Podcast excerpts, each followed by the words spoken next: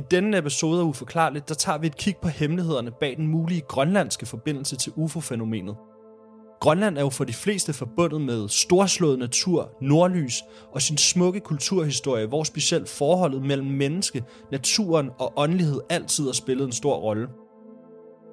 Udsynet til verdensrummet og stjernerne er for Grønland helt unik, for uden lysforurening og med en beliggenhed, hvor næsten hele Grønland befinder sig nord for polarcirklen, så er der altså helt frit udsyn til de mest spektakulære himmelfænomener, og hvem ved, måske også UFO'er. Vi tager et kig på nogle af de mest interessante UFO-observationer fra Grønland, og så taler vi faktisk også med en grønlandsk pilot, der fortæller om hans egen UFO-oplevelse. Vi dykker også ned i historien om Thulebasen, som i dag kontrolleres af den amerikanske Space Force. Space Force har i de seneste år stået over for en helt ny udfordring, nemlig identifikation af UFO'er. Så måske er det ikke bare missiler, som Space Force holder øje med fra Grønland. Noget tyder nemlig på, at de også holder øje med nogle helt andre ting fra den amerikanske base. I kølvandet på UFO-whistlebloweren David Grush påstanden har vi hørt meget om de her private forsvarsleverandører, som skulle være involveret i hemmeligholdelsen af viden om UFO'er. Specielt Lockheed Martin, som de fleste nok kender for at have leveret vores højteknologiske F-35 kampfly, har været under anklage for at være en af de her virksomheder, som skulle være i besiddelse af materialer fra UFO'er. Men Lockheed Martin er bare en ud af flere private organisationer, som der er mere eller mindre troværdige oplysninger om skulle være involveret i hemmeligholdelsen. Og en af de organisationer, som rygtes at være involveret, nemlig Battelle Memorial Institute, har faktisk en tilstedeværelse i Grønland. Så måske den danske og grønlandske forbindelse til UFO-fænomenet ikke er så ubetydelig, som vi går og tror. I Grønland viser det sig faktisk, at alle ingredienserne for en spændende UFO-fortælling er til stede. Storslået, uberørt natur, en tvivlsom forsvarsleverandør, Space Force på en amerikansk base og ikke mindst diskussionerne om atomvåben i Grønland, en våbenteknologi, som historisk set har haft en uomtvistelig forbindelse til UFO-fænomenet. Så burde vi i virkeligheden i rigsfællesskabet måske ikke interessere os mere for UFO-fænomenet? Det kigger vi nærmere på i den her episode. A lot can happen in 3 years, like a chatbot may be your new best friend. But what won't change? Needing health insurance. United Healthcare Tri-Term Medical Plans, underwritten by Golden Rule Insurance Company, offer flexible, budget-friendly coverage that lasts nearly 3 years in some states. Learn more at UH1.com. There's never been a faster or easier way to start your weight loss journey than with PlushCare. PlushCare accepts most insurance plans and gives you online access to board-certified physicians who can prescribe FDA-approved weight loss medications like Wegovy and Zepbound for those who qualify. Take charge of your health and speak with a board-certified physician about a weight loss plan that's right for you. Get started today at PlushCare.com/weight loss. That's PlushCare.com/weight loss. PlushCare.com/weight loss.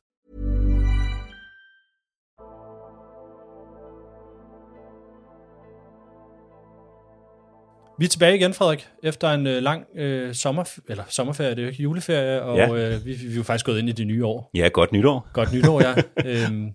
Og god baghjul. Ja, og god baghjul, ja.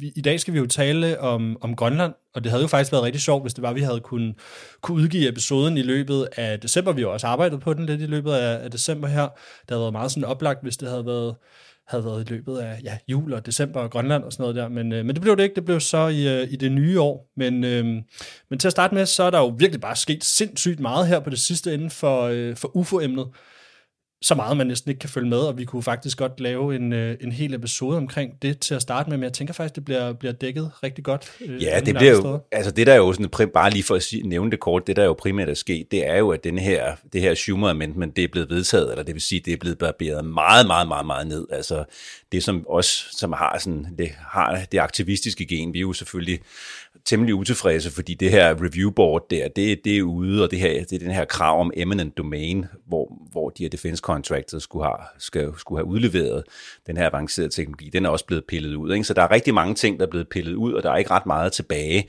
Men man kan så sige, at det er bedre end ingenting. Ja, helt klart. Det er da i hvert fald skridt i den rigtige retning, synes jeg også. Altså helt klart. Men man kunne godt have ønsket sig noget mere, ikke? Men det sidste ord i den sag er ikke sagt. Der kommer til at ske rigtig meget i 24 her, men altså hvis man er interesseret i at høre alle de her analyser omkring det her Schumer Amendment, hvor lidt der egentlig kom ud af det, så kan man jo høre nogle andre podcasts, for eksempel Need to Know og That UFO Podcast, og jeg tænker også at Flyvende Tallerken måske, og Frederik, han vil omtale det også. Så der er en masse podcasts ude, man kan lytte til omkring det her. Lige præcis, så jeg tænker også, at måske, at nu har vi jo ikke været i gang i et lille års tid med podcasten her, så jeg tænker også, at vi måske lige kan lave en lille forventningsafstemning om, hvor tit vi egentlig laver sådan en episode her, fordi der går lidt noget, arbejde forud for at lave de her episoder, og vi ville gerne udgive en episode ugenligt, hvis det var det, tiden var til det. Vi ved jo også, at der er mange af jer, som skriver til os om, hvornår den næste episode kommer ud, og det er vi jo bare faktisk virkelig, virkelig glade for, at I gør. Men bare lige for at give et klart indtryk af, hvor tit vi udkommer. Nogle gange så kan det være, hvis vi virkelig har tiden og pladsen til det, at vi kan udkomme lidt oftere, men vi vægter simpelthen kvalitet over kvantitet i den her sammenhæng. Altså, og vi har jo bare fuldtidsarbejde begge to, og familieliv og så videre, ikke? Så det er jo, når vi har tid, og det er jo et fritidsprojekt, og det er jo ikke noget, som vi tjener nogen penge på, og så det er jo lysten, der driver det, og når vi har tid, så gør vi det.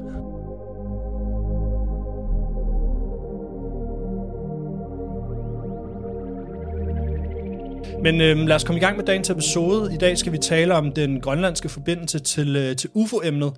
Og jeg vil gerne lige komme med sådan en lille kort disclaimer, fordi vi kommer nok også ind på noget militærhistorie mellem Grønland, USA og Danmark, da det ligesom er sådan helt grundforståelsen, vi bringer i spil i forhold til ligesom at kunne forstå den her forbindelse, der måske er til UFO'er og Grønland. Og så kommer vi til at tale lidt om omkring sådan mekanismerne bag hemmeligholdelse. Vi kommer til at tale lidt om forsvarsleverandører, atomvåben eller ej i Grønland, og så kommer vi til at tale lidt om den klare forbindelse, der er mellem UFO og atomvåben. Thulebasen, så kommer vi også til at tale omkring nogle UFO-observationer fra Grønland, hvor vi faktisk også har et lille interview med fra Grønland med en pilot fra Grønland, så det bliver super spændende.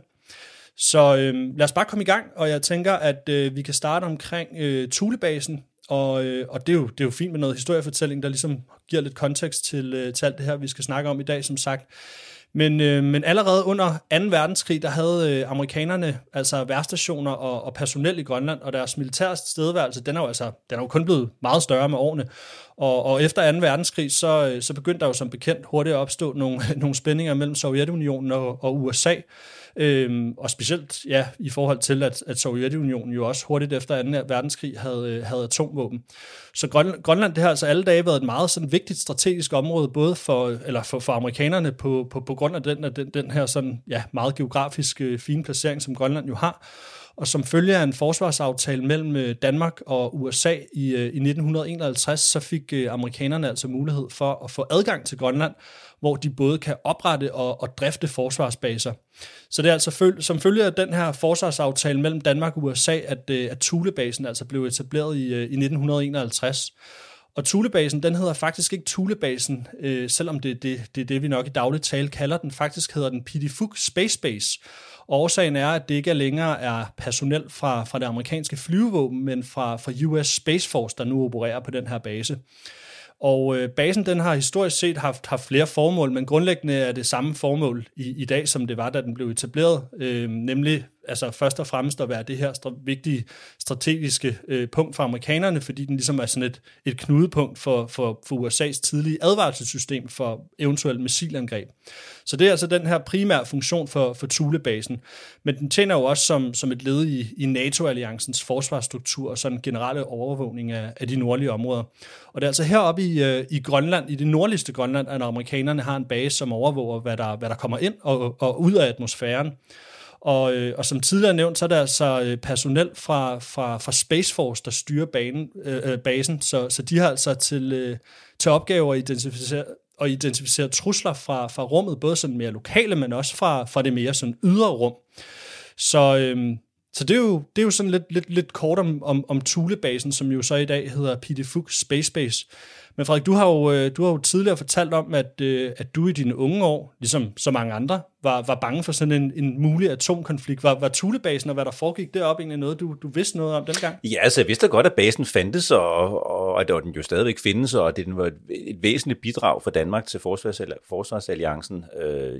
Den var ikke så meget i min bevidsthed sådan til hverdag, fordi jeg jo ikke boede i Grønland og boede i København, og et angreb, det kom jo ikke den vej fra, kan man sige, men når man sådan så den gamle film War Games og sådan de forskellige ting der i starten af 80'erne og 70'erne og sådan noget, så var man jo godt klar over, at amerikanerne, hvis der kom et atomangreb, altså sådan et interkontinentalt ballistisk missilangreb fra Sovjetunionen, fra Warszawapagten til ind over USA, så ville det være et af de steder, hvor man ville kunne opdage det hurtigt, amerikanerne fra Thulepladsen, at nu var der et angreb i gang. Så danskerne spillede jo en væsentlig rolle ved at lade amerikanerne have det sted deroppe.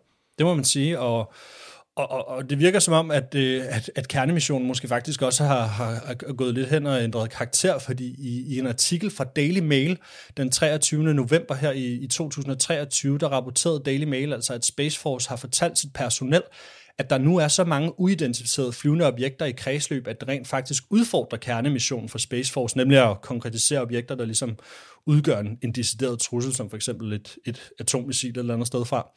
Og her skal vi altså huske på, at der er en masse rumskrald, som givetvis udfordrer den her mission for Space Force. Vi hører rigtig meget om, hvor meget space junk der egentlig er, der flyver rundt i kredsløb.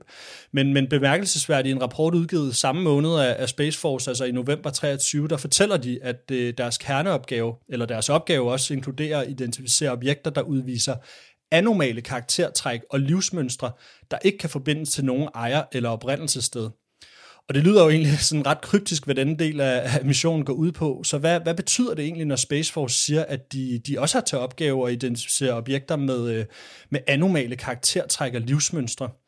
Uanset hvad, så synes jeg i hvert fald, det er en virkelig interessant udtalelse set i lyset af Pentagons sådan virkelig investeret interesse i det her fænomen de seneste par år.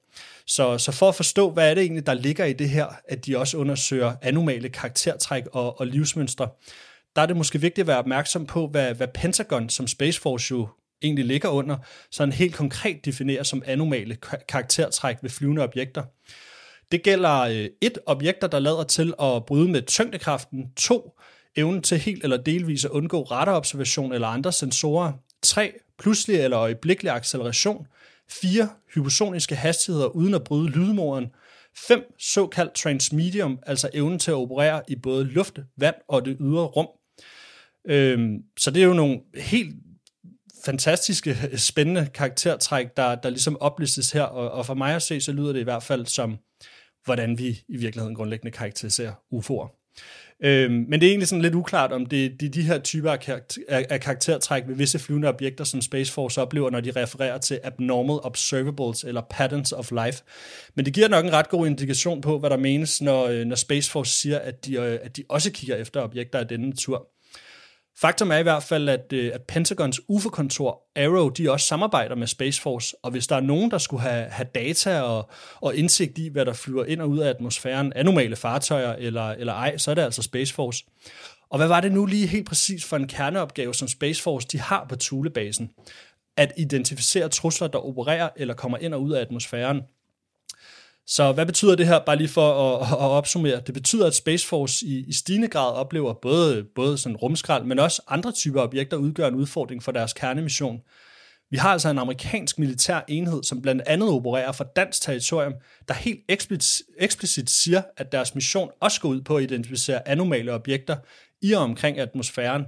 Så jeg tror, vi med den her udtalelse med overvejende stor sandsynlighed godt kan sige, at de observationer, som Space Force fortæller om, blandt andet kan komme fra Thulebasen.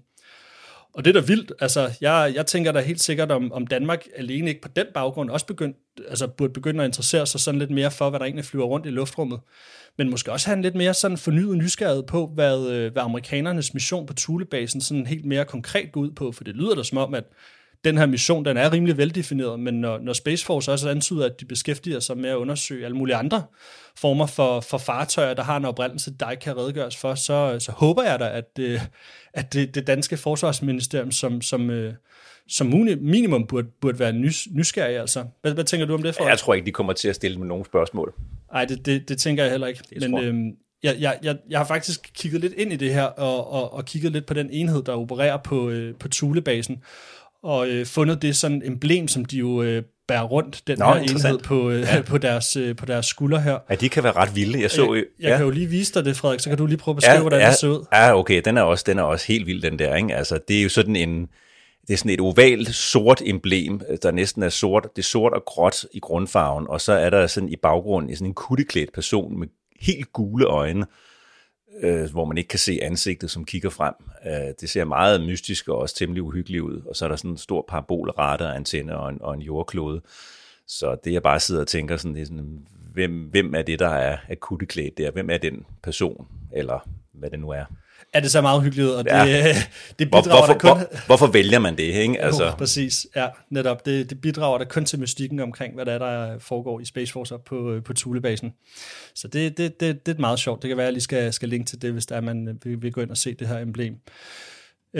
Men det næste, vi lige skal tale om, og jeg tror måske, det er meget godt, at vi lige fortæller lidt om, hvorfor det er, vi egentlig taler om Thulebasen og atomvåben og sådan nogle ting og sager. Så der er jo den her stærke forbindelse mellem UFO og atomvåben, og det er egentlig også baggrunden for, at vi lige oplister den her forbindelse, der er til Grønland og atomvåben. Og vi kan jo lige gå videre til det her meget sådan omdiskuterede eller omtalte B-52-bombefly, som styrtede ned i 1958 tæt ved... 68, ja, ved den amerikanske base, Thulebasen her, ikke? Og ombord på det her bombefly var der altså 4 brandbomber, altså atomvåben. Og flyet, det gik altså ned, fordi der var opstået brand på flyet. Og ganske få dage efter, så udtalte en lettere forslået pilot sig altså om den her oplevelse. He initially put out the fire, and then found another fire, which he also put out. But the fire wouldn't stay out. And the airplane was filling with smoke.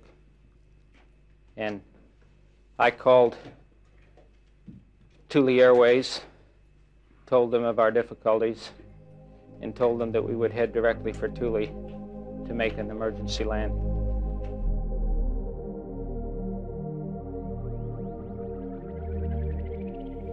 Ja, det var altså udtalelsen fra piloten her, som altså overlevede, og litteraturen omkring selve den her nedstyrtning, og hvordan selve sådan oprydningsarbejdet, det er foregået, den er sådan relativt uklar. Jeg har prøvet at kigge sådan lidt ned i det, men bomberne blev altså angiveligt ødelagt under nedstyrtningen, og en masse sådan radioaktivt materiale blev altså spredt ud over isen, og branden og varmen fra flyet resulterede så i, at isen, hvor flyet der altså styrtede ned, smeltede, og flyet det så altså sank til bunds, så hvor blev de her atombomber mon egentlig af? Flere påstod, at der stadigvæk skulle være en atombombe under isen, og navnlig en BBC-dokumentar fra 2008 fremførte, at der skulle være en bombe under isen, og den amerikanske eftersøgning med ubåde skulle være sket i 1968. Og dokumentaren fra BBC, den førte altså til, at den daværende danske udenrigsminister Per Stig Møller, han bad Dansk Institut for Internationale Studier om at lave en undersøgelse med afsæt i dokumentationen fra BBC-dokumentaren.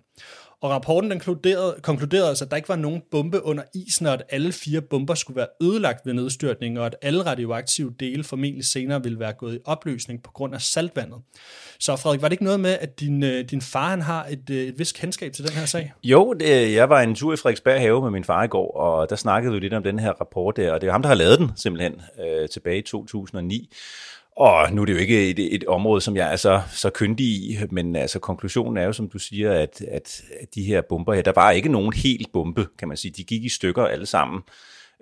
Og det, som amerikanerne jo egentlig ledte efter, det var en våbenkomponent, som så i den her rapport bliver kaldt Marshallstaven, som er altså en del af en secondary, altså sådan nogle brandbomber, de består af en primary og en secondary.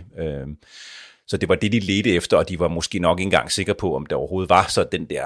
det der tændrør, som man måske også kan kalde den der Marshallstav, om den overhovedet var der. Så det var jo sådan konklusionen på den rapport, at med meget stor sandsynlighed, at der ikke er nogen bombe, og de heller ikke ledte efter en bombe. Altså der var selvfølgelig 4 bomber ombord på flyet, men på mig virker det jo også meget plausibelt, at det går i stykker simpelthen, når det styrter ned, ikke? At der ikke ligger et intakt våben deroppe. Jeg bør måske også lige sige, at jeg har læst på nogle meget sådan konspirationsteoretiske tråde omkring lige præcis den her. Der er altså også nogen, der mener, at der slet ikke styrtede noget ned. Nå, okay. Og det, der så styrtede ned, tror måske faktisk i virkeligheden var noget helt andet. Men det er en helt anden snak. Faktum var i hvert fald, at... Ja, altså, det interessante, for, synes jeg jo bare i den her sammenhæng, det er, at der er atomvåben i nærheden. Altså, nu den her historie om, der ligger en bombe under isen og sådan noget, der sætter jeg min lid til min fars rapport, og det... det er sådan set fint nok, men det interessante er jo, at amerikanerne har haft atomvåben i nærheden, og det har danskerne jo stiltiende accepteret og været klar over, at det har været der, selvom det havde været en politik, at der ikke skulle være atomvåben deroppe, så har der været atomvåben. Ja, præcis, fordi jeg mener, at det var, jeg kan ikke huske, om det var statsministeren, eller hvem det var, som fra talerstolen på det her tidspunkt, eller før det, havde udtrykt, at jamen, man ville ikke have, at amerikanerne de hverken opbevarede eller overfløj Grønland med atomvåben. Men der var ikke nogen sådan skriftlig bindende aftale mellem parterne om, at det her det kunne lade sig gøre. Så jeg tror da helt sikkert, at amerikanerne i stor stil, og det kom jo også ligesom frem, at der var... der skete overflyvninger i stor stil med atomvåben, og de har jo formentlig også i stor stil opbevaret atomvåben. Sikkert ja, og der har jo sikkert også været atomvåben i danske farvand under den kolde krig, ikke? På diverse krigsskibe og så videre. Det er jo ikke noget, der måske har været så eksplicit formuleret, men det har der da sandsynligvis været, og man har jo ikke ville hverken bekræfte eller afkræfte, og så, ja, men det har nok bare været der, og så har det ikke været et specifikt mål for Warszawapagten, når man ikke har anerkendt, at de har været der, ikke?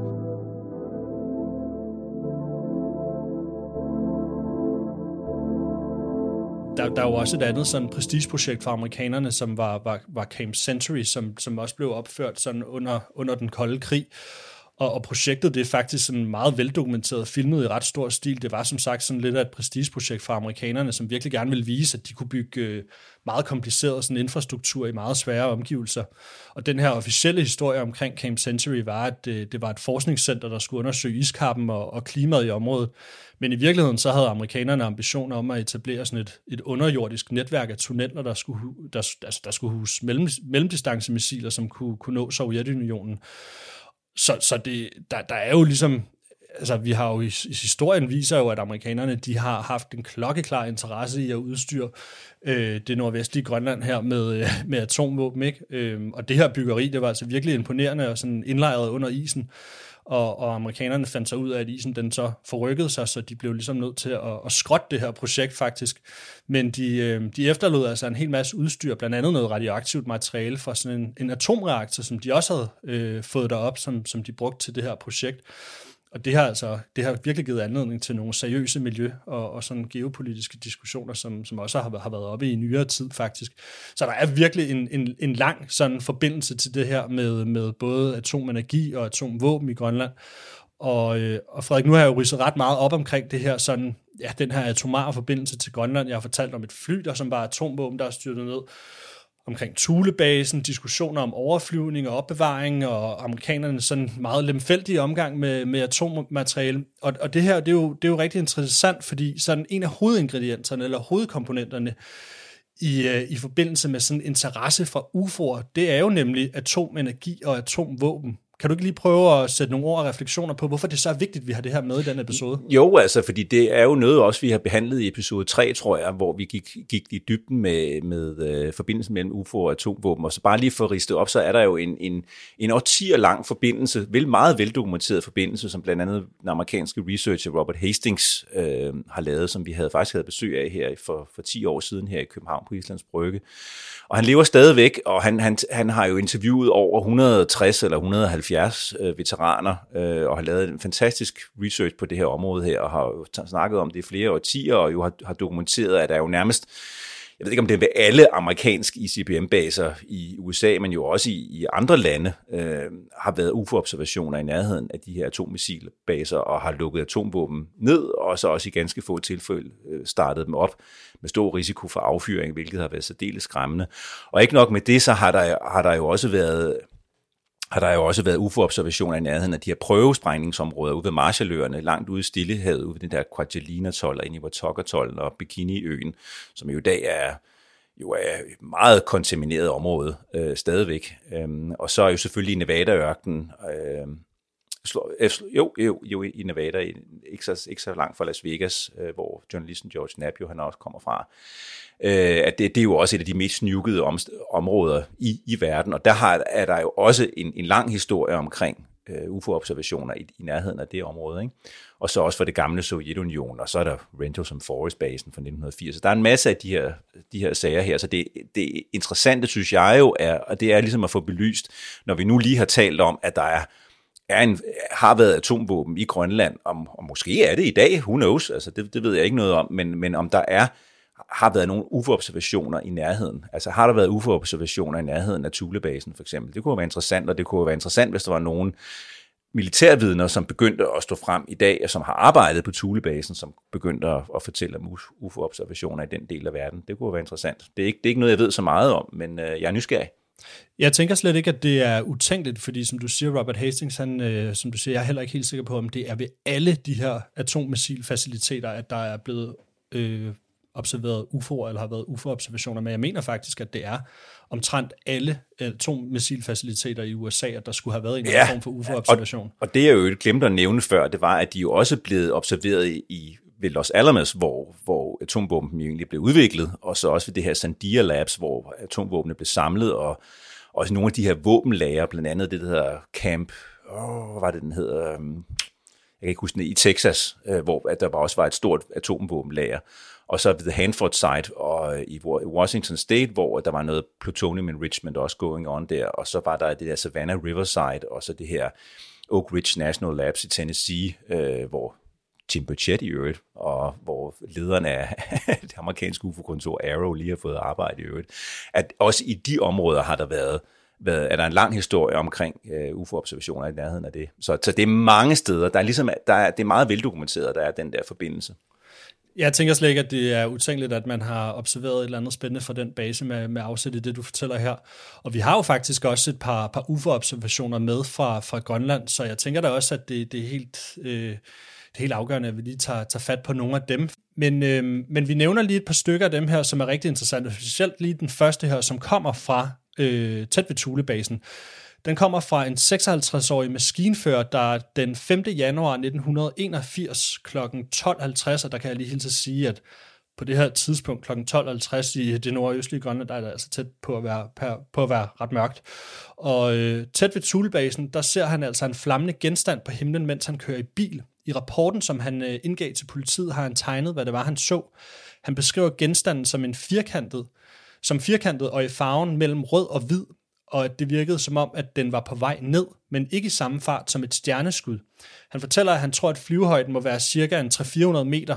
Han fortæller, at der ikke var nogen lyd, ingen røg, og at det næsten var helt mørkt, og at hvis genstanden var på vej ned, ville den ramme jorden cirka 5-6 km fra, hvor han så objektet. Som et tillæg til den her UFO-observation, der anføres det i den her rapport, der er her til kontoret indløbet oplysninger om, at flyvende uidentificerede objekter meget ofte ses i forbindelse med, at der for eksempel i et område har været jordskælv eller for eksempel vulkanudbrud. I forbindelse skal det nævnes, at der dagen før nærværende observation blev registreret et jordskælv i Thule-distriktet. Videre beskrives det, at observationsretningen for det flyvende objekt den 5. januar var i retning af centret for jordskælvet, og man ikke savnede nogen helikopter eller fly i nordpolarområdet. Siden er der altså løbet nye informationer til observationen om, at der på radarovervågning fra Thulebasen faktisk blev opfanget et uidentificeret flyvende objekt. Afstanden var cirka 27 km væk, hastigheden meget langsom, en fart på cirka 35-75 km i timen. Højden kunne ikke helt nøjagtigt fastslås. Så det der er en spændende historie. Jeg må sige, jeg har det altid sådan lidt vanskeligt ved at tyde de her vidneberetninger, specielt når jeg læser dem skriftligt, fordi jeg er nok bare sådan lidt mere visuel i min måde at skulle forstå sådan noget på. Men ja, jeg har lidt svært ved at visualisere det, men det lyder da meget spændende sådan, den her observation, og når man læser sådan det materiale, der er på det, så tegner der så virkelig også et billede af, at dem, der har været involveret i undersøgelsen af den her rapport, har været særdeles nysgerrige. Og synes jeg også bare, det er interessant, at der ligesom har været et jordskælv dagen før, fordi det er helt korrekt. Altså, data viser, at UFO-observationer ofte ses i sammenhæng med for eksempel vulkanudbrud og jordskælv og andre sådan, naturlige fænomener. Og interessant er det da også, at der på nogenlunde samme tidspunkt observeres et eller andet på radaren, som lader til at være mærkeligt. Der kan jo forekomme fejl og så videre på en radar, men det er da interessant, at det sker i netop samme tidsrum, som observationen sker.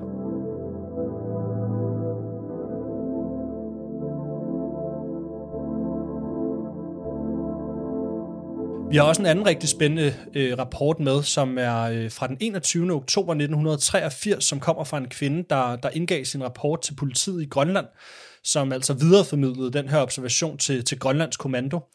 kvinden, som arbejdede på et plejehjem i Godhavn, som er en by beliggende på Discoøen, som ligger ud for den her populære turistby i Ilulissat, observerede sammen med en kollega noget rigtig interessant fra det her plejehjem. Og jeg læser lige lidt op for den her rapport, som er særdeles interessant. Hun forklarede, at hun havde arbejdet fredag nat i plejehjemmet som nattevagt sammen med en anden kvinde ved navn XXX, hvor hun 04:25 observerede et objekt meget lysende lige over horisonten sydøst for byen og på meget lang afstand. Mens hun kiggede på den, nærmede den sig, hvor den til sidst stod meget klart. Herefter holdt den sig på samme position i cirka en times tid. XXX, altså den anden kvinde, havde også set det. Afhørte havde i første omgang troet, at dette var synsbedrag, men da den anden kvinde også kunne se det, var hun klar over, at det ikke var synsbedrag. I denne times tid havde dette objekt flyttet sig cirka 40 cm mod syd, det er så formentlig fra hendes perspektiv. Mens hun kiggede på dette objekt, bemærkede hun, at der var 3 personlignende skikkelser i selve kuplen, hvor de 2 yderste var helt sorte, og de bevægede sig, som om de arbejdede med et eller andet, mens den midterste ikke havde bevæget sig, og dennes hoved var sort, og kroppen var helt rød, og underkroppen også sort. Afhørte havde prøvet at åbne vinduet for at høre, om der var nogen lyd, man kunne intet høre. Pludselig far objektet i meget hurtig fart mod hende, hvorfor hun gemte sig og flygtede til et andet værelse sammen med den anden kvinde. Da de kiggede ud igen, var den standset igen og holdt i luften. Kl. 05:30 begyndte den at bevæge sig igen, men denne gang opad, hvor den fortsatte og forsvandt helt. Efter cirka 5 minutter kom den pludselig igen på samme position indtil kl. 05:50, og denne gang forsvandt den igen opad, men i meget hurtig fart. Senere havde de ikke set objektet. Så det synes jeg er en helt fantastisk spændende observation, det her, og det lyder som om det her med, at de kan se, at der er et eller andet form for aktivitet inde i kuplen, lyder som om, at de ser det her virkelig, virkelig tæt på. Ja, altså, altså det er altid det der, når man hører om væsener jo nærmest, ikke? Altså om personer, når folk, de ikke bare ser et flyvende objekt, men de også ser okkupanter, eller sådan folk, der er inde i objektet, ikke? Altså jeg kan huske, at jeg sad i Washington i 2010 og talte med en brandmand i The National Press Club, og han fortalte også, at han havde også været ude i en meget regnfuld dag, hvor han havde været ude, hvor der var kommet en UFO helt tæt på, og hvor han også kunne se en person inde i objektet. Ikke? Det er ret vildt, ikke? Det er en ret vild historie, ikke? Altså så tænker man sådan, okay, ja, præcis. Og så synes jeg også det her med, at de skulle have altså ligefrem flygtet til et andet lokale. Altså jeg synes ligesom, man kan mærke frygten, og man kan mærke autenticiteten i den her vidneberetning. Og altså, det er jo en vidneberetning, altså, og der er jo alle de forbehold, man skal tage ved en vidneberetning, men altså interessant er den der. Ja, altså, og nu tænker jeg, altså, hvad er det for en sammenhæng, vi er i? Vi er i Grønland, ikke? Altså, vi er ikke i en storby i Europa, ikke? Altså, det er jo sikkert et lille samfund, og alle kender hinanden, og man er sådan ret bekendt med naturfænomener og sådan noget. Altså, jeg har ikke det store kendskab til Grønland, men det kunne jeg da forestille mig. Så den historie virker meget stærk og meget troværdig på mig. Helt sikkert. Og det leder mig næsten til den næste observation, som vi har med, nemlig en snak med en pilot fra Grønland, som fortæller om sin oplevelse. Og han leder også mig til at forstå i hvert fald, at det ikke bare er ham, der oplever de her fænomener. Det er noget, man taler om. Men inden jeg siger for meget omkring det, så synes jeg egentlig bare, at vi skal hoppe videre til, hvad det er vi taler med Martin om her.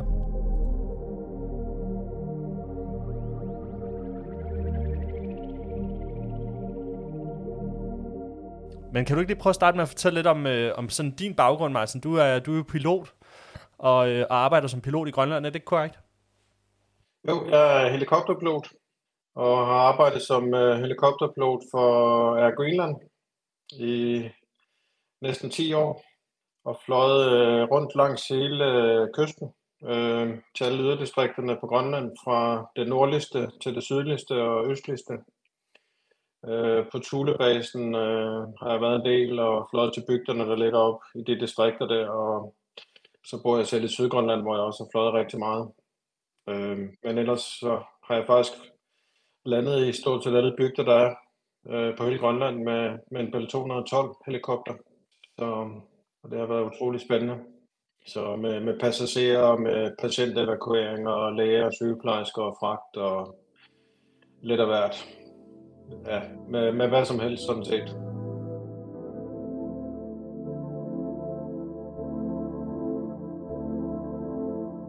Men Martin, kan du ikke lige prøve at fortælle lidt om den oplevelse, du havde? Fordi vi har jo skrevet lidt sammen på Instagram omkring den oplevelse, du havde. Jeg synes jo altid, det er virkelig interessant at høre om oplevelser, specielt når det kommer fra piloter, som jo kan skelne sådan mellem, hvad der måske kan forklares på himlen, og hvad der ikke kan forklares på himlen. Så når der kommer oplevelser, specielt sådan fra et område som Grønland, så er det enormt interessant. Så kan du ikke lige prøve at fortælle sådan lidt om, hvad gik den her flyvning ud på? Hvad var det, I lavede på det tidspunkt? Og sådan, hvor fløj I fra og til? Og hvad tid på dagen var det? Og så videre. Jamen, det er 3-4 år siden om vinteren, når vi lå og fløj passagerer mellem Narsarsuaq og så de byer og bygder, der ligger hernede i Sydgrønland, de bliver betjent fra lufthavnen i Narsarsuaq, som er en lufthavn fra 2. verdenskrig, som amerikanerne har bygget, og som vi så stadig bruger til al fastvinget trafik, og så tager vi den derfra med helikopter ud i regionen i Sydgrønland. Og den dag, der lå vi og fløj pendulfart mellem Narsarsuaq og Vortok og de andre byer hernede, mig og en kollega, vi fløj 2 piloter. Det var flot vejr den dag, blå himmel. Bortset fra lige over Narsarsuaq lufthavn, der lå et skydække, som ligesom skar tværs hen over lufthavnsområdet der. Der var sådan en helt klar kant skydække op i en 3-4.000 fod, ved at vurdere det var den dag, altså 1200-1300 meters højde. Og vi var ikke så langt fra lufthavnen, altså vi var måske 5 minutter ude, før vi landede.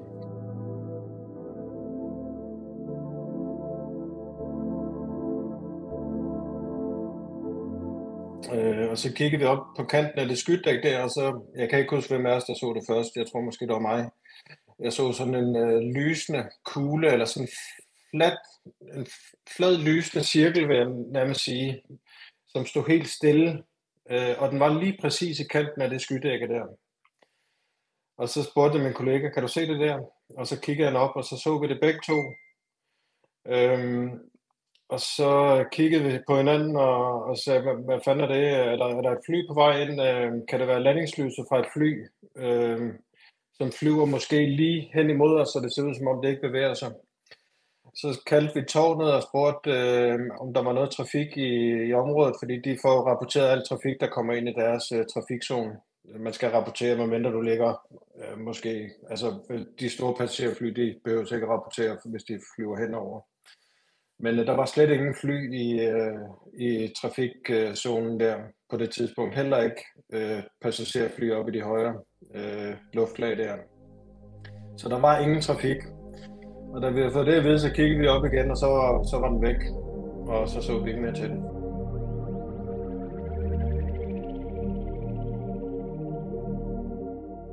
Ja, vi har ikke kunne gætte os frem til, hvad det kunne have været. Altså det eneste gæt, vi havde, det var, hvis du flyver... Altså hvis du har kurs imod et fly i forskellige højde, så ser det ud, som om det ikke bevæger sig.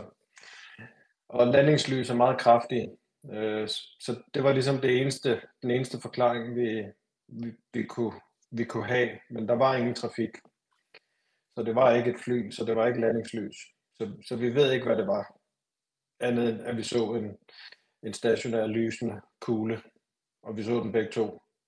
Så ja, så det kan man jo godt kalde en UFO eller UAP, eller hvad det hedder nu til dags, ikke? Hvad tænkte I sådan bagefter, og hvad snakkede dig og dine medpiloter om der? Ja, vi var sådan, altså hvad fanden var det, vi lige så? Altså, var det en UFO, eller altså hvad kan det være for noget? Altså en lysende kugle, hvad kan det være? Altså vi prøvede at diskutere frem og tilbage, og det, altså der kom ikke særlig mange gode idéer på bordet om hvad det kunne være, fordi altså, ja, det kunne jo nærmest kun være, ja, en UFO. Altså det er det jo sådan set også, når man ikke kan identificere, hvad det er, ikke? Så det var egentlig en ret hurtig konklusion, vi kom frem til, at vi i hvert fald havde set en UFO, men hvad det var, det aner vi jo ikke. Så, men det fly var det i hvert fald ikke.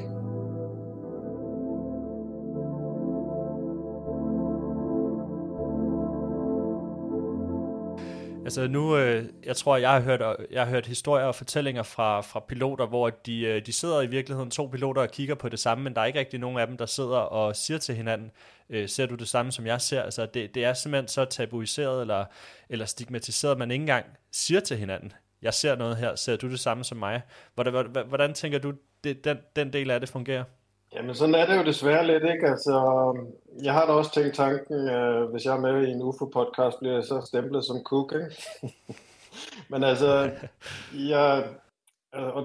der har jo været stor stigmatisering omkring det, og det er der jo stadig, altså. Jeg har en god kammerat, vi kan godt lide at snakke om det. Nogle gange, når vi snakker om det, og der er andre kollegaer eller venner til stede, så kan vi jo godt høre, at vi er langt mere interesserede i det, end de er. Altså, de har jo ikke hørt alt det, vi har hørt og set og interesseret for. Så der er jo mange mennesker, de synes jo, det er noget underligt noget, ikke? Altså, alt det, man ikke kan forklare, det bliver jo opfattet som underligt, ikke? Og da jeg snakkede med min kollega der fra Lufthavnsbygden, så spurgte jeg også, kunne du eventuelt være interesseret i at fortælle din historie, hvis de gerne ville have den med på podcasten der? Og det turde han ikke. Eller, nej, jeg vil ikke sige, at han ikke turde. Han havde ikke lyst i hvert fald. Jeg forstår. Ja, så der er jo et stigma omkring det stadigvæk. Det kan vi ikke komme udenom. Det må man sige. Så jeg synes, det er lidt ærgerligt, at det skal være sådan.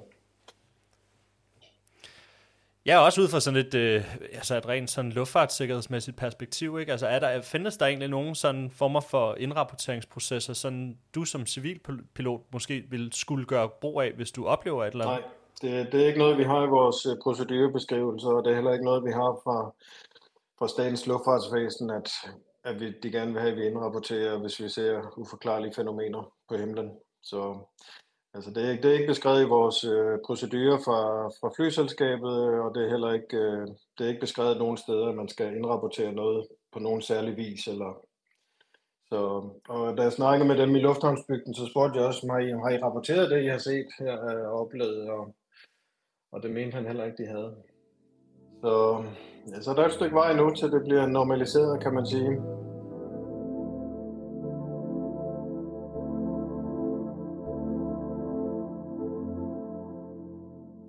Synes du, der skal gøres noget i forhold til sådan indrapporteringssystemer og observationer og sådan noget? Synes du, der skulle være en anden form for metode til ligesom at gøre klar over, hvad det er, der sker? Jamen,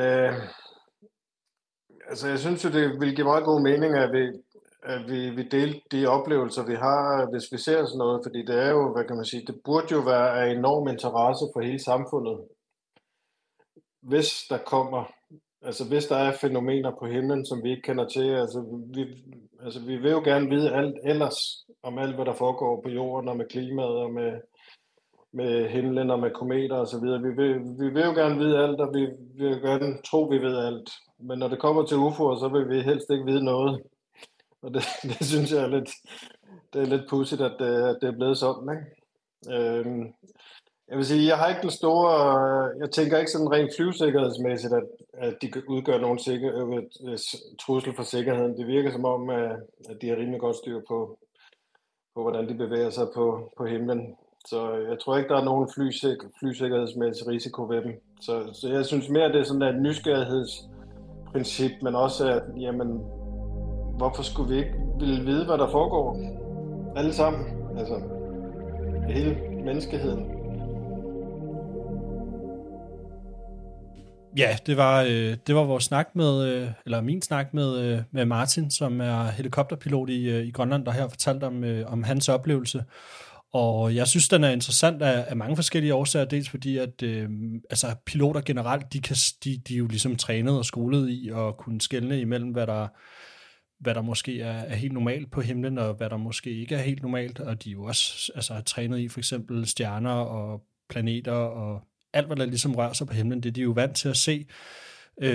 Og jeg må skynde mig at sige, at det han jo ser, er jo en stationær lysende kugle, og det kan jo som vidneberetning være rigtig, rigtig mange ting, men vi skal huske på, hvem der ligesom er afsender fra den her oplevelse. Det er altså en pilot, som fortæller omkring det, og som han også fortæller om, så arbejder han jo for Air Greenland, så jeg vil lige skynde mig at sige, at jeg synes, det er meget, meget modigt, og jeg synes, det er virkelig, virkelig flot af Martin, at han stiller sig frem og fortæller omkring sin oplevelse, og jeg håber da kun, at hans vilje og mod i forhold til det kan tilskynde til, at endnu flere piloter kommer frem og fortæller lidt om, hvad det er, de observerer, fordi der er et eller andet, som jo flyver rundt, som man måske i hvert fald bliver nødt til at tale lidt om. Og noget af det, som han blandt andet også siger, det her med, at vi vil så gerne kunne forklare alt, hvad der ligesom rører sig om klimaet og jorden og alting, men når det kommer til UFO'er, så vil vi helst ikke vide noget.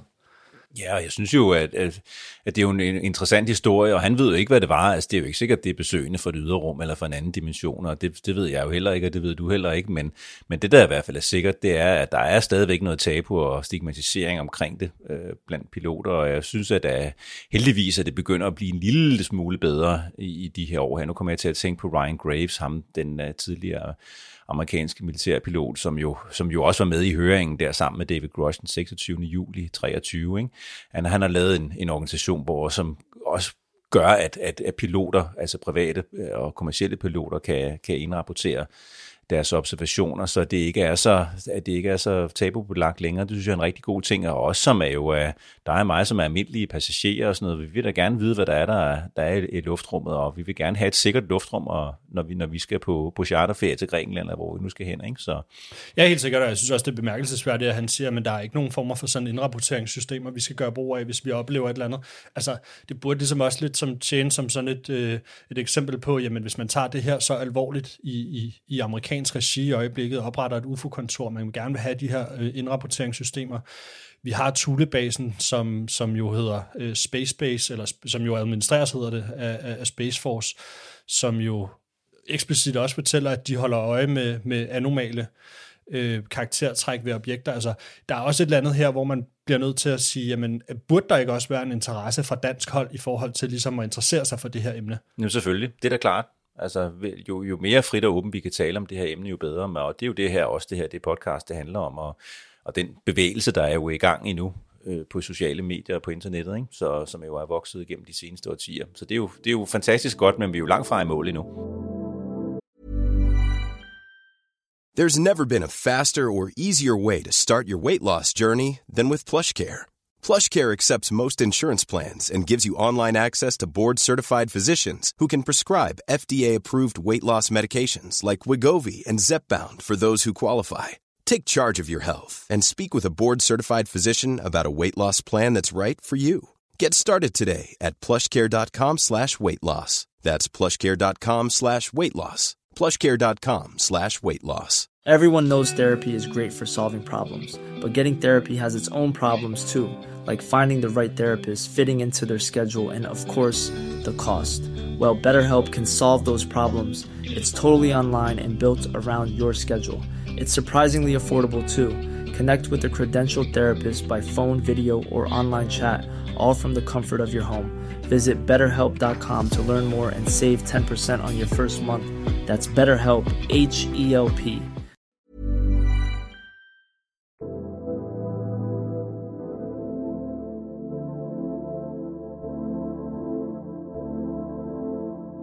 Og så tænker jeg, at vi hopper videre til den næste del af det her, som kommer til at handle lidt omkring de private forsvarsleverandører, mekanismerne for hemmeligholdelse. For der er faktisk også en om end måske lidt søgt forbindelse, men der er i hvert fald en eller anden form for forbindelse, vi kan tale om her, og ligesom filtre det lidt ind i nogle af de her snakke, som der har været omkring de her forsvarsleverandørers mulige indblanding i forhold til hemmeligholdelsen omkring viden om UFO'er. Og vi bliver nok lige nødt til at bakke et lille skridt tilbage, og det kan også godt være, at det går hen og bliver sådan lidt komplekst det her, men det handler simpelthen om nogle af de mekanismer, der er for hemmeligholdelsen, som vi både har hørt det fra Grush, men som vi også har hørt det i det her Schumer Amendment, det her tillæg, som du jo ved rigtig meget om, Frederik. Men lad os lige prøve at bakke lidt tilbage, hvor vi taler lidt omkring Thulebasen. Fordi faktisk så er det ikke bare det amerikanske militær, der har en tilstedeværelse på Thulebasen. En del af driften står et amerikansk selskab nemlig Battelle Memorial Institute.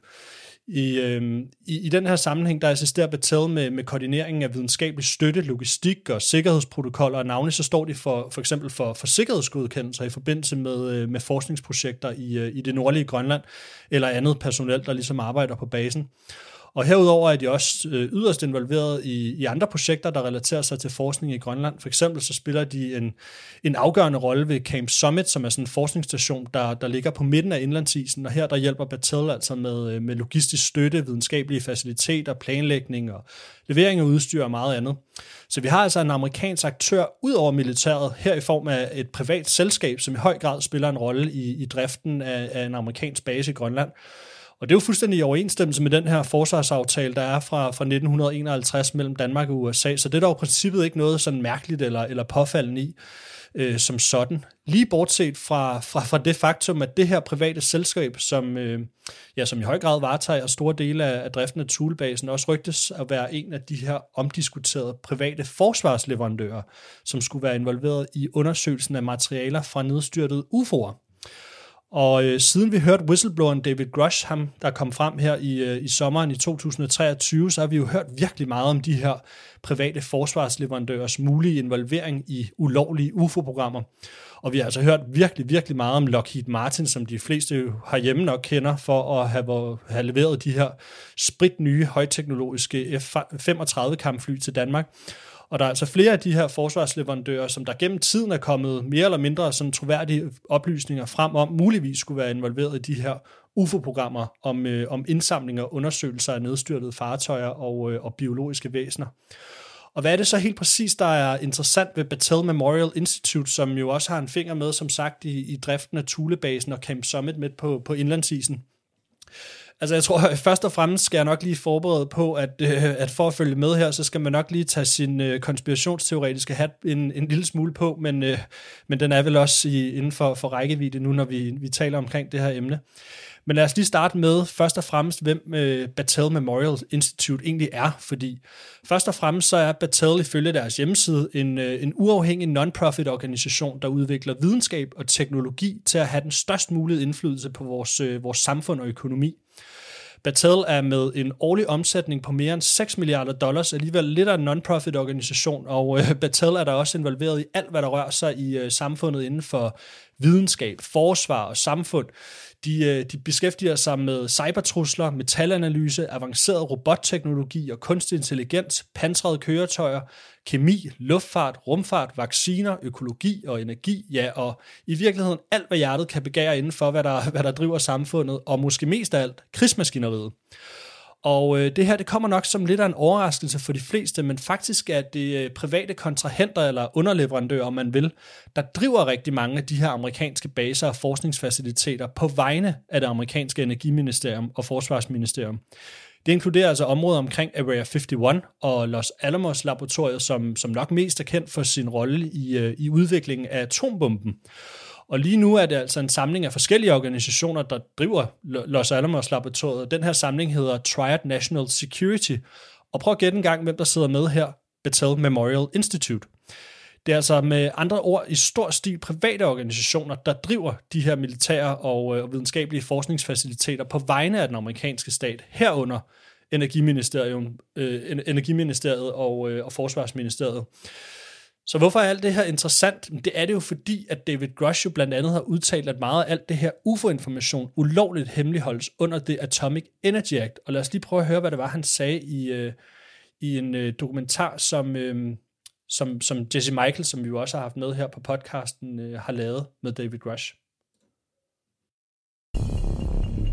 The guys that were involved in Manhattan were overlaying the same ecosystem of secrecy and some of the same ways to protect stuff that they were protecting our nuclear secrets. If you read the definition of special nuclear material in the Public Atomic Energy Act of 1954, it basically states any material that releases any kind of atomic energy. That would be retrieved crash material. Yeah. So it's kind of a sneaky way. No, it is. If you actually read the Atomic Energy Act, if something is not a nuke, but it has radiological energy coming off it, alpha, beta decay, whatever. Same secrecy. Ja, det er altså ikke bare Grush, der siger, at der er nogle helt konkrete mekanismer for, hvordan det her bliver hemmeligholdt. Det var, som jeg også fortalte, en del af det her Schumer-tillæg, der ligesom var til den her Disclosure Act, hvor der ligesom er nogle referencer til de her ulovlige klassificeringssystemer. Og som vi lige hørte det fra David Grush, så lagde personerne bag Manhattan-projektet altså muligvis det samme økosystem for hemmeligholdelse ned over UFO'er. Og det her er altså virkelig kompleks historie, og det er også virkelig vanskeligt at få sit hoved omkring, men grundlæggende så handler det om, at viden om UFO'er i virkeligheden hemmeligholdes på samme måde, som man har hemmeligholdt viden om, hvordan man udvikler atomvåben og atomenergi i det hele taget. Så den her måde at hemmeligholde viden, det udspringer altså et helt naturligt behov, som man oplevede i tiden lige før udviklingen af atombomben, hvor man jo blev nødt til at etablere sådan et helt specielt klassificeringssystem for at holde viden om udviklingen af atombomben så tæt som overhovedet muligt. Og det er altså derfor, at den her Atomic Energy Act, den i 1946 blev underskrevet af præsident Truman, og grundlæggende etablerede et ret omfattende system for hemmeligholdelse, og den fastlagde altså også rammerne for, hvem der havde adgang til informationerne under hvilke betingelser. Og faktisk så indeholdt den her Atomic Energy Act også bestemmelser, der gav visse dele af det her atomprogram et så højt klassificeringsniveau, at det endda begrænsede både præsidentens og kongressens adgang til oplysningerne. Så for at gøre en sådan lidt halvkringlet juridisk historie kort, så går Grush påstanden i øvrigt blandt andre meget fremtrædende politikere på, at viden om UFO'er hemmeligholdes på præcis samme måde. Det skulle altså være årsagen til, at hverken præsidenten eller medlemmer af kongressen kan få adgang til de her oplysninger. Så hvis vi lige skal sætte sådan en hypotetisk og sådan lidt halvkonspirationsteoretisk, men måske i virkeligheden nok også en ret realistisk struktur op for, hvordan det her foregår.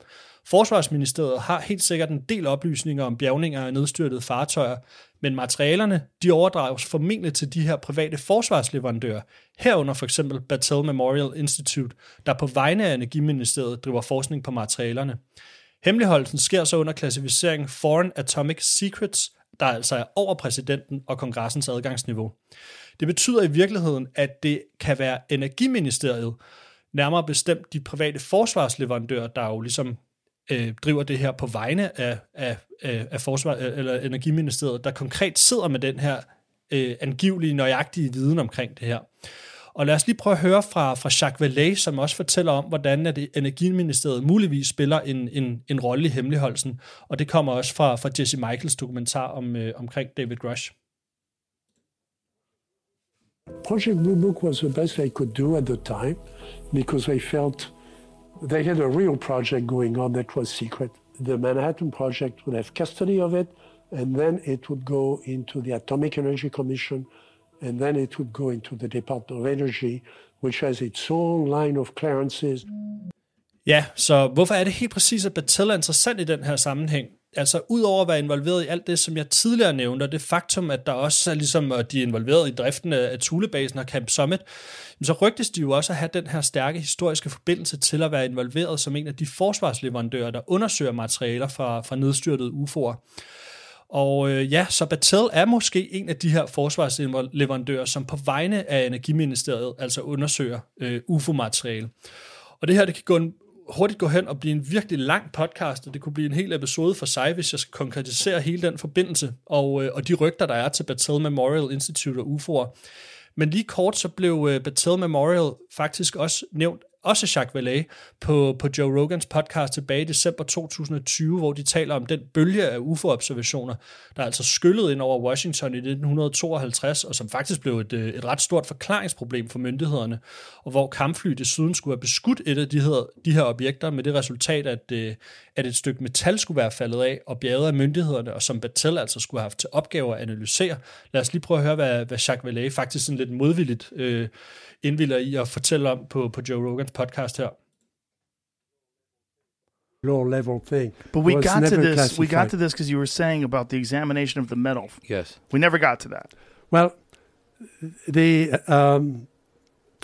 the memo that so when I discussed it with Hynek, and I got only one other person in the confidence. The memo came from an organization in Ohio called Battelle Memorial Institute. Top organization on the analysis of metals. They were the ones who invented titanium aluminide. They were the ones who invented some of the coatings and some of the metals used in spy planes, like that were used later in the U-2, in the SR-71, in those undetectable airplanes and so on. They were at that time the experts. Ja, så ifølge Jacques Vallée her, det er sådan en ret kompleks historie, men ifølge Jacques Vallée, så fandt han altså et vigtigt notat, der instruerede CIA i at afslutte et videnskabeligt panel om UFO'er, kaldet Robertson Panel, der fandt sted i 1953. Ifølge Vallée, så var notatet, som i øvrigt også var stemplet som hemmeligt, det kom altså fra Battelle Memorial Institute. Vallée kom også ind på, at Battelle skulle være involveret i det her stykke metal, som var blevet skudt ned af en af de her UFO'er tilbage i 50'erne. Og det her notat, det indikerer ifølge Vallée, at Battelle også dengang havde en betydelig indflydelse på, hvordan den offentlige samtale og i øvrigt også videnskabelige undersøgelser af UFO'er skulle foregå. Og hvem ved, måske de også har det op til den dag i dag, og vi ville nok skulle bruge lidt længere tid på at forklare det her, men pointen her er ligesom at sige, at Battelle på mange måder virker rigtig interessant i den her sammenhæng, og lige præcis er deres tilstedeværelse i Grønland, uanset størrelsen på deres tilstedeværelse, bare rigtig interessant, og den her forbindelse, den er søgt, altså det skal jeg være den første til at erkende, den er relativt søgt, men bare det, at Battelle overhovedet har nogen former for involvering i Grønland, er det bare interessant, når vi kigger lidt på, hvad der er for nogle rygter til de her private forsvarsleverandører i øjeblikket. Ja, det er jo godt at være nysgerrig og være kritisk, og som du selv nævner, så er du også lidt forsigtig omkring det her, ikke? Men det er jo interessant, synes jeg. Det er spændende. Helt sikkert, og jeg synes også, det er virkelig spændende, og man kan virkelig bruge lang tid på at dykke ned i noget af alt det her. Jeg tror faktisk også, det er der, vi skal finde rigtig, rigtig mange af de her svar. Det ligger nede i nogle virkelig, virkelig komplekse historiske dokumenter og aftaler, som ligger lang tid tilbage. Og det er jo det, som Grush jo også snakker om, at meget af det her går helt tilbage til udviklingen af atombomben, og det er samme mekanismer, der ligesom er for hemmeligholdelsen. Så når vi hører nogle af de her fremtrædende kongresmedlemmer kommer ud fra lukkede høringer og ligesom fortæller, jamen vi må ikke få noget at vide, så er det formentlig fordi, at det er de her klassificeringssystemer, som stadigvæk gør sig gældende. Ja, og så vidt jeg husker, så bliver det jo også nævnt i det her Schumer Amendment, eller det, der jo så ikke er blevet 100% vedtaget nu, men kun delvist. Ikke? Altså, det er jo, at der er nogle ting, som bare sådan kan ryge ind under den der hat omkring, at jamen, altså, er der noget, der er radioaktivt, jamen så kan man potentielt set klassificere det, ikke? Og det er jo, ja, det kan jo næsten være alt, der er radioaktivt, ikke? Jo, præcis. Så. Ja, der er sikkert rigtig mange juridiske loopholes og smuthuller, man kan komme igennem, men jeg tænker også, at det er nok noget af det, som vi formentlig kommer til at se fremadrettet. Det hørte jeg også Ross Coulthard og Bryce Sable snakke om på deres podcast Need to Know, hvor de snakker om, at måden, noget det her kommer frem på, vil formentlig være som igennem retssag. Altså, at vi kommer til at se en kæmpe stor udrulning af forskellige juridiske problematikker, som vil blive behandlet af domstolene simpelthen, fordi der er så meget i forhold til alt det juridiske her. Ja, hvis der er nogle virksomheder, som er for Battelle eller Lockheed Martin, der er blevet begunstiget med noget af den her teknologi, og der er nogle andre, der ikke er. Andre virksomheder, der ikke er, så kan de da godt være tosset over det, kan man sige, ikke? Altså. Jo, helt sikkert. Altså både de konkurrerende virksomheder, men også, lad os sige, at vi to, vi sad og havde aktier i Lockheed Martin, også det, ja. Og vi så havde solgt dem, og så kommer det frem et par år efter, at de har siddet på noget teknologi, som er af et astronomisk beløb af værdi værd, ikke? Altså, ja, lige præcis. Der kommer sikkert formentlig også, hvis det her kommer frem i lyset, nogle store søgsmål ud af det her, ikke? Det kunne også være noget, og det kunne jo interessant for dig som jurister at kigge lidt på det, fordi det er lige præcis det der argument, det er jo fremført også af, Ross Coulthard, ja. Den australske undersøgende journalist. Og ja, altså, hvis man ikke Lockheed Martin ikke har fortalt, at de har haft ditten og datten, ikke? Altså folk har købt og solgt aktier og ikke er informeret om det, ikke? Ja.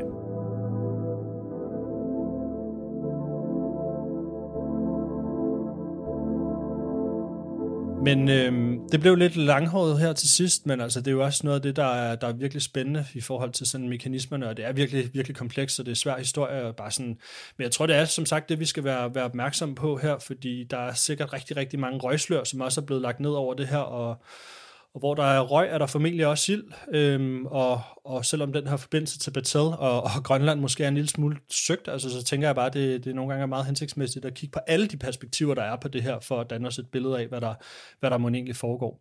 Så det var faktisk det, vi havde med til jer i dag. Ja, og så sker der jo hele tiden nogle spændende ting. Altså her i den kommende uge, den her episode, den bliver optaget søndag den 7. januar. Og så vidt jeg husker, at enten den 9. eller den 12. Jeg kan ikke helt huske, hvornår det er. Så er der jo det her møde med The Inspector General to Intelligence Community, Thomas Monheim, og så nogle af de her medlemmer fra den her husets Oversight Committee. Om de så får noget at vide ved det møde, det tænker jeg så også er tvivlsomt, men det kunne jo være, at de kan få ud af Thomas Monheim, hvorfor det er, han har bedømt, at Grush's udsagn er urgent, og at de er credible. Det kunne jo være, at vi fik nogle detaljer omkring det.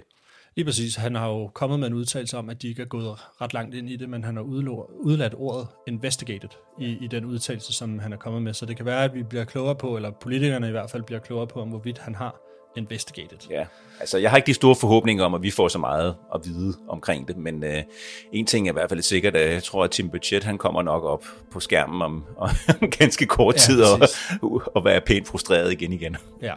Men vi skal selvfølgelig nok følge det her virkelig, virkelig tæt, og jeg kan anbefale jer at følge med på vores Instagram-profil, hvor vi sådan løbende op til at primært på, hvad der egentlig foregår her på podcasten, og hvor vores planer for det er.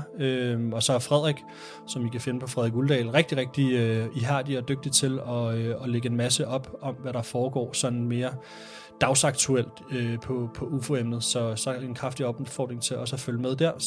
Så tak for i dag. Vi høres ved næste gang. Tak for i dag.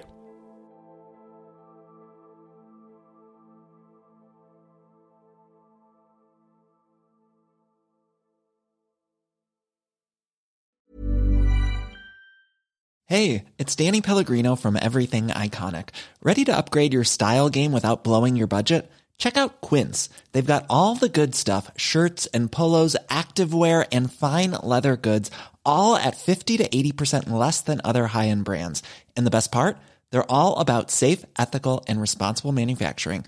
Get that luxury vibe without the luxury price tag. Hit up quince.com/upgrade for free shipping and 365-day returns on your next order. That's quince.com/upgrade. Even when we're on a budget, we still deserve nice things. Quince is a place to scoop up stunning high-end goods for 50 to 80% less than similar brands. They have buttery soft cashmere sweaters starting at $50, luxurious Italian leather bags, and so much more. Plus, Quince only works with factories that use safe, ethical, and responsible manufacturing. Get the high-end goods you'll love without the high price tag with Quince. Go to quince.com/style for free shipping and 365-day returns.